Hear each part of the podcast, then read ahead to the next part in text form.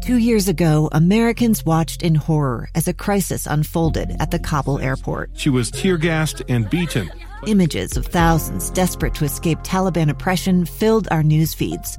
More than eighty thousand Afghans made it to America. But the story didn't end there. It was very cold. There was no power, no heat. Who would help our newest neighbors?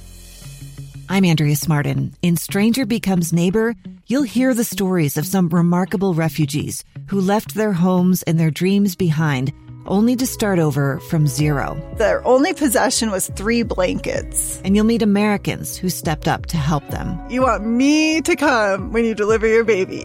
What can one person do in the face of an international disaster decades in the making? That's Stranger Becomes Neighbor. Find us at k s l podcast dot com. Follow us on Apple Podcasts or anywhere else you listen.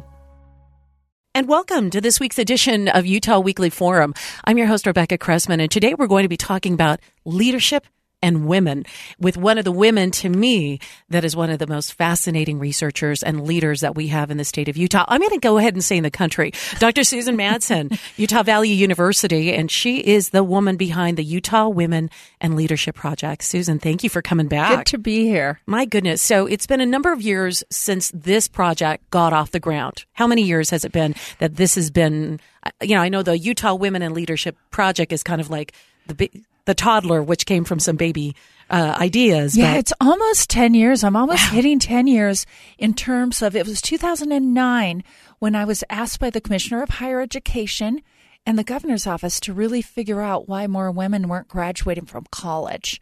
So really those first years, I, even though I was still speaking on women in leadership, I really focused on helping us as a state figure out what can we do to help more women understand, influences understand, and motivate more women to go to college, actually stay in college, because, return to college. Because, right, originally it was you had them in the freshman class, yeah. and then they were disappearing. And some didn't even mm-hmm. come, you know, of course, uh, but that freshman, and we still struggle with that across the state, of uh, holding women after that freshman year. Sometimes it's that first semester, sometimes that second semester, but we're some of the institutions, you know, we're working really hard at it, and I think we're making some progress. And so really, I've been doing that work, all of that. And then the, the Utah Women and Leadership Project made that more formal in two thousand thirteen and then merged the education and the leadership together. And there's such a connection between women and higher education and women in leadership, an absolute connection. So the more women are educated, the more they have confidence and find their voices and lead in different ways, uh, especially in the community. Are we seeing a paradigm shift where, and I think I know this answer, uh, where it is now a value for women to be strong and to be want to be leaders, or are we still not there yet? Uh, and I still don't think we're there yet. Okay. I think it's moving, and I talk a lot about moving the needle. That's the, the metaphor I use, mm-hmm. moving the needle. So I would say, and I have my hand up, and you can't, you can't we're, see We're just going to say we're at about uh, we're, three. Yes, there you go. So there's some mm-hmm. movement, and there's okay. great, we work with all the women's groups in the state. There's great things happening with chamber groups, with with women enti- in politics. Yeah, women yes. in politics mm-hmm. groups, the Women's Leadership Institute, other other things. Everybody's taken their piece and really encouraging. So there's more work to be done on all levels, Rebecca. And one of those is really with girls and young women and women, but even that younger group on even moving the, their aspirations, even their mind that maybe I can be a leader, maybe I should be a leader, maybe I should prepare myself to use my voice in ways outside the home, inside the home's important as well. So I think there's work, and that's why we work so hard at well, the Utah and, Women in Leadership Project. It's interesting because my daughter-in-laws are all in their twenties. Mm. And I said, I, it's hard for you to have the perspective that I have. And, uh, you know, when my mom was first married, women did not run the checkbook. Some of, Sometimes yeah. they weren't even allowed to open up bank accounts. I mean, we've come a long way, baby. So in your world, It, you're seeing opportunities, but you don't realize the historical, I'm going to almost call it like a mudslide, but I don't want to say that. But all that's behind us that was limiting yeah. in our own ideas and society and culture and business, et cetera. And we're removing the avalanche. We're trying to, to do that, yeah. yet we still have many young women um, and their mothers that are younger than me saying, um, I'm, and I have my hands up doing a quote mark, mm-hmm. I'm just going to be a mother. And if I'm, and I hear that way too much still. And first of all, being a mother is not a just. That's huge. Let's talk about leadership. And mm-hmm. the other thing is we still have a lot of women and influencers that don't understand that a college university education actually is so beneficial for motherhood. There's so many benefits to um, your children when you have that education. I know you've done learn. some research, and, I, and I've seen some yes. research too, that when a woman has the opportunity and or takes that opportunity or is encouraged to continue that higher education, that in the long run, she actually has better mental health oh, yes. and well-being. So not only are you opening your ideas, your mind, you're practicing problem-solving skills. There's so many things that a, an education yeah. can give you. Even community service. Sure. You, the more education you have, the more you donate blood, actually. The more you vote, the more you engage in society and lead in society. There's a, the, but mental health is uh, is a big one, and the whole self-worth and self-esteem. Not every not every woman that gets degrees has high self-worth and high, but the when you compare the statistics, you do have more self-confidence and self-esteem. So in other words, uh, if I decide that being a mother in my own home rather than uh, being a mother in a workplace outside my home, uh, that doesn't preclude my need or the benefits of getting higher education. In fact, it doesn't have to be either or. It it, it should be and. It is. And mm-hmm. we, you and I have talked about this before, that we have very strong mentality in the state of Utah, the either or instead of the and. And we've, I picked that up in two studies specifically. And one was years ago, and I still think we have some of this. I think we're moving beyond it, was women that said, once I have that baby and I'm, I need to stay home and I cannot finish my education. They didn't say things like, oh, I could go in the evening. I could go online. It was like, it's just, I can't, I can If I'm a mom, I can't finish my education. And other studies have found that that there's a perception, if I'm a mom, I can't be a leader. So yet you can be a mom and run for office and serve on your city council, or you can, you know, so so I think that's still strong, but I, I'm seeing slight movement in understanding that. And for those who have just joined well. us, this is Doctor Susan Madsen from Utah Valley University, the Woodbury School of Business. Yes. Okay, got that right. Also the founder of the Utah Women and Leadership Project. Now, you might be curious about it. We've talked about a lot of its facets. It's studying women in leadership, um, from why young women are not perceiving the, the need for them to become leaders, when they do perceive that they should, what, what affects them, um, how can we have more representation of women in leadership in the community and nonprofits and businesses and education in every area. So there's a lot you study. You are good, well, Rebecca. You've been paying you, attention. I just love what you do. But let's say you're for the first time hearing about this. Where do we go to, number one, tap in to the Utah Women and Leadership Project? Because in the quiet of your home, in the quiet lunch break you might have at work, whenever it is, you can start learning immediately Absolutely. about what has been working together, this this group of individuals working together to change the way we see womanhood. Yes. And so where do we I go? I love it. So we are housed in the Woodbury School of Business at Utah Valley University. Um, I bought a U R L that's a little bit easier to remember, and it's u t women dot org. I love that. And u t women dot org. Yes. Okay. And so that'll take you to the homepage, and there's a, a button over on the right you can click on to join our newsletter. And actually just came out, one of them came out uh, this morning, um, and I just send it once a month, latest in research, resources, and events, and not just our own. We have many, many partners across the state. Um, so we release, for instance, two-pagers that you can read and give you tips. For instance, we have one from last month on what mothers can do to strengthen the influence of their daughters and prepare their daughters for, for leadership and education. And so to get that two-pager, we had a twenty-five mothers come together with a lot of diversity of race and, and different kinds of of not gender because they're mothers, but sure. um, and then we put together a two-pager. Uh, my assistant director, Robin Scribner, takes the lead on that. And so it's a great two-pager to just use for networks, for women's groups, you know, in churches or communities uh, of moms specifically, and what they can do in their homes and in their neighborhoods. It's interesting because uh, one thing I wanted to say is we're in a, uh, an environment that's very political. Okay, yes, it's always been, but right now the the the foam is is out there, so that almost we always look at anything and are there politics behind this? Is this something that? And what I want to say to you is this is nothing about politics or parties. This is just about just. This is about fifth, women do that. fifth, yes, they do. They apologize all the yeah. time. So I, I should apologize.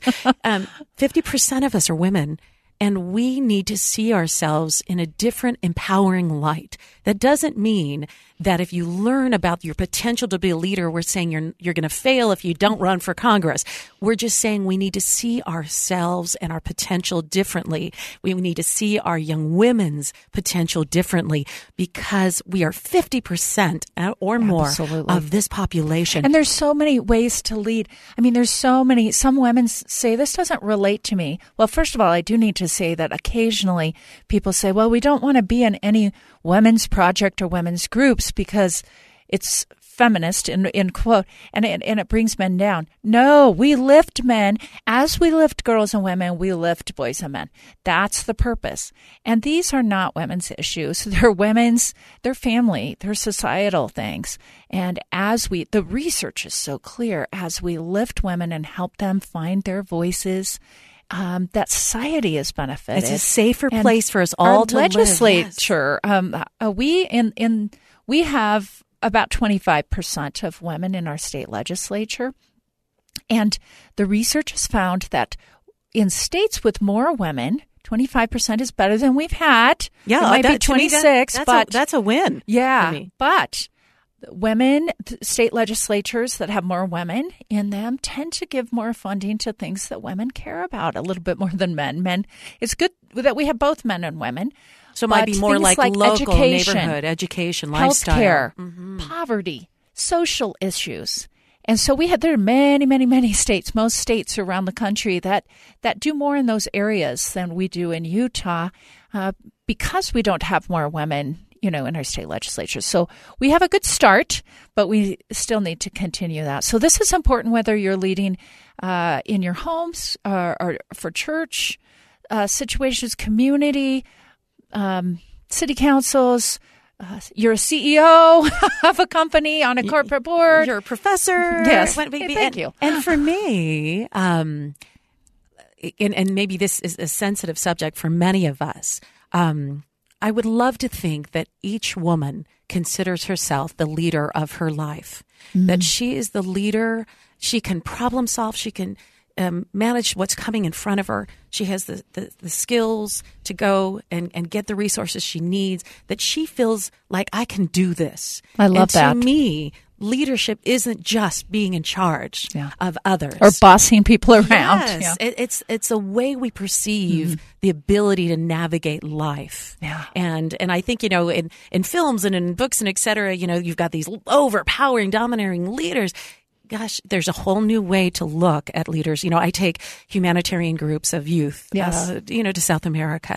And each of those kids, our teens who come with me, are extraordinary leaders. And every moment when we're in these humble little villages and for the first time, they're guiding other people to do something I that they've not that. Done. It is just, a, a, it shows the power within them to change things for good. So for those who've just joined us, I love what, can you tell, what uh, Susan Madsen is doing at, with the Utah Women and Leadership Project. I wanted to follow up on something because you brought this up by empowering women, encouraging them, educating them, giving them permission to see themselves as important, that their voices are vital.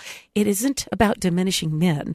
And recently, you have been focusing also on how men yes. can be allies. Talk to me a bit about that. Well, uh, a few months ago, we released a brief, specifically, real positive look. We collected Um, data, quantitative and qualitative data in the state of Utah on strategies and behaviors that men use to really lift and advance women in the workplace. So it was fun. A lot of our reports are, here's where we are in Utah, here's the nation. We're not doing great. This one, we're really looking at the positive behaviors. And, and interestingly enough, This is the largest sample that we've seen in any literature in the world on on what we're talking about. So we'll be publishing this as far as as well.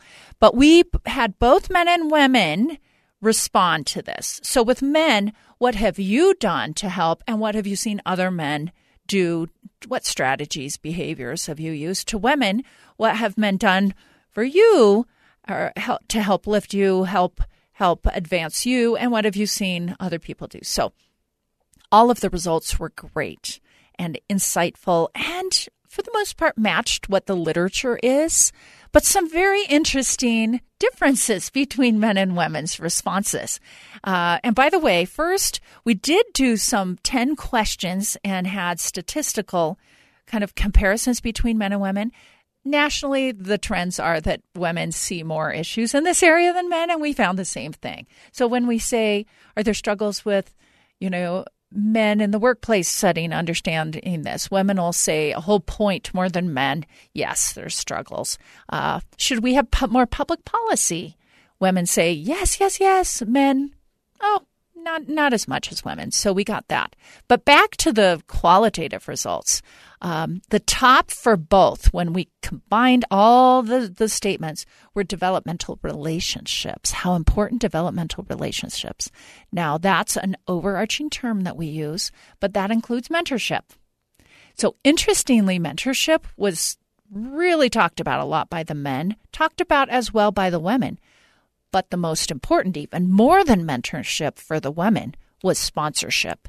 And okay, there's a the difference, difference between that. Yeah, I want to talk about that because mentorship has been the buzzword, I want to say, it for has. like the last twenty years. So what is the difference between mentoring and sponsoring? Sponsors are, first of all, most often within the organization or within the setting.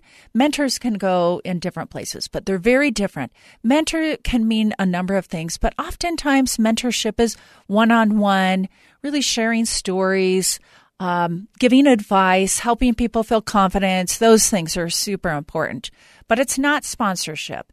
And there's actually a book out there that's quite popular for women called Forget the Mentor, Get a Sponsor. Isn't that funny? This is the first time I'm hearing about it, oh, and there's already a book out there. Yeah, it's been out for a couple of years. You're really behind, Rebecca. I, I, no. I believe it. No, but sponsorship is what women really need to get to the next level. And that is when a, a man, for instance, at an event where there's the board of directors is there, or people in the community that are have status in some way, power in some way, and they bring and, and introduce. Here, they network them with people above them in some ways. Does that make sense? It absolutely does. But also, they help with resources. So they're in a position often to say, to get to that next level, I'm going to find some funding so you can go to this women's leadership program and really engage in that way. So, um, and, and just really that networking, getting them up to that next level, the funding, other kinds of resources as well. So it's not just advice one-on-one um, or, or building, and that's important too.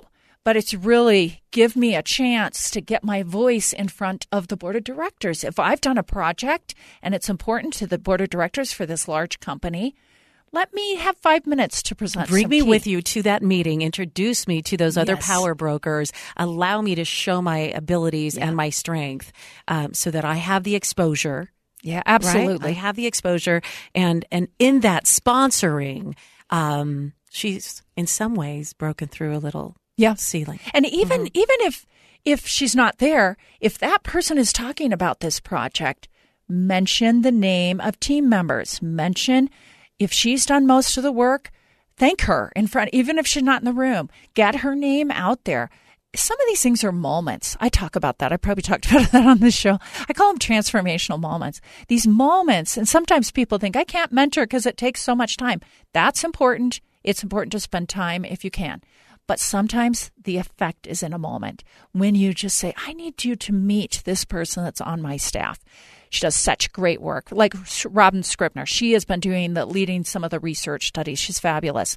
So I would say to you, you know, I'd love to have you meet her and just talk about her. So when you see her name, you're like, oh, that's, oh I got a connection with that. Susan, yes. yeah, I want to. So those small things can make a bigger difference than leaders think they can. Well, and to me, um, it's a new way of thinking about leadership as well. We might have intuitively in the past just kind of sponsored people that were close to us, a son or a daughter, somebody you yeah. knew. Um, and now we think about that. Or- if I want to create organizational change and open up opportunities, I can look around where I'm at and identify who Uh, I could sponsor to it's make taking, open the doors for. It's taking unconscious things that happen, and we know in con- unconscious bias training that we'll just go with, with you know, um, you're a woman, you're I, I connect with you, you're a white woman, you know, you're the one I think about when I do this. And men do that with men. You know, if if they're a B Y U football fan, they connect without even knowing it with other B Y U football fans, and that's who they're gonna connect with. Our brain is looking for those uh, similarities yeah. to connect with. It's yeah. it's automatic if so you're not if we sure. stay in the unconscious. This is what I do when I teach unconscious bias training. It's when you start, if it's unconscious, then you can't really make change and do what's, I would argue, best for the organization. But as soon as you bring unconscious things to consciousness and have more control over your mind and think, okay, should I push beyond my normal comfort zone? Should I look at women? Should I look at people of color? You know, should I? And and you can make a big difference that way. Hey, the second, hey, do you like that? I like that. Hey, I wanted to make sure um, a second one. There's so many findings, but a second one that really came out strong to me when I looked at the literature. And I know the global literature, and it aligns so well with that. And that is a piece of leadership development related to feedback. So men, a few men said that, but women said that in Utah. We're not getting feedback. We want more feedback from the people we report to, from our supervisors or managers or C E Os.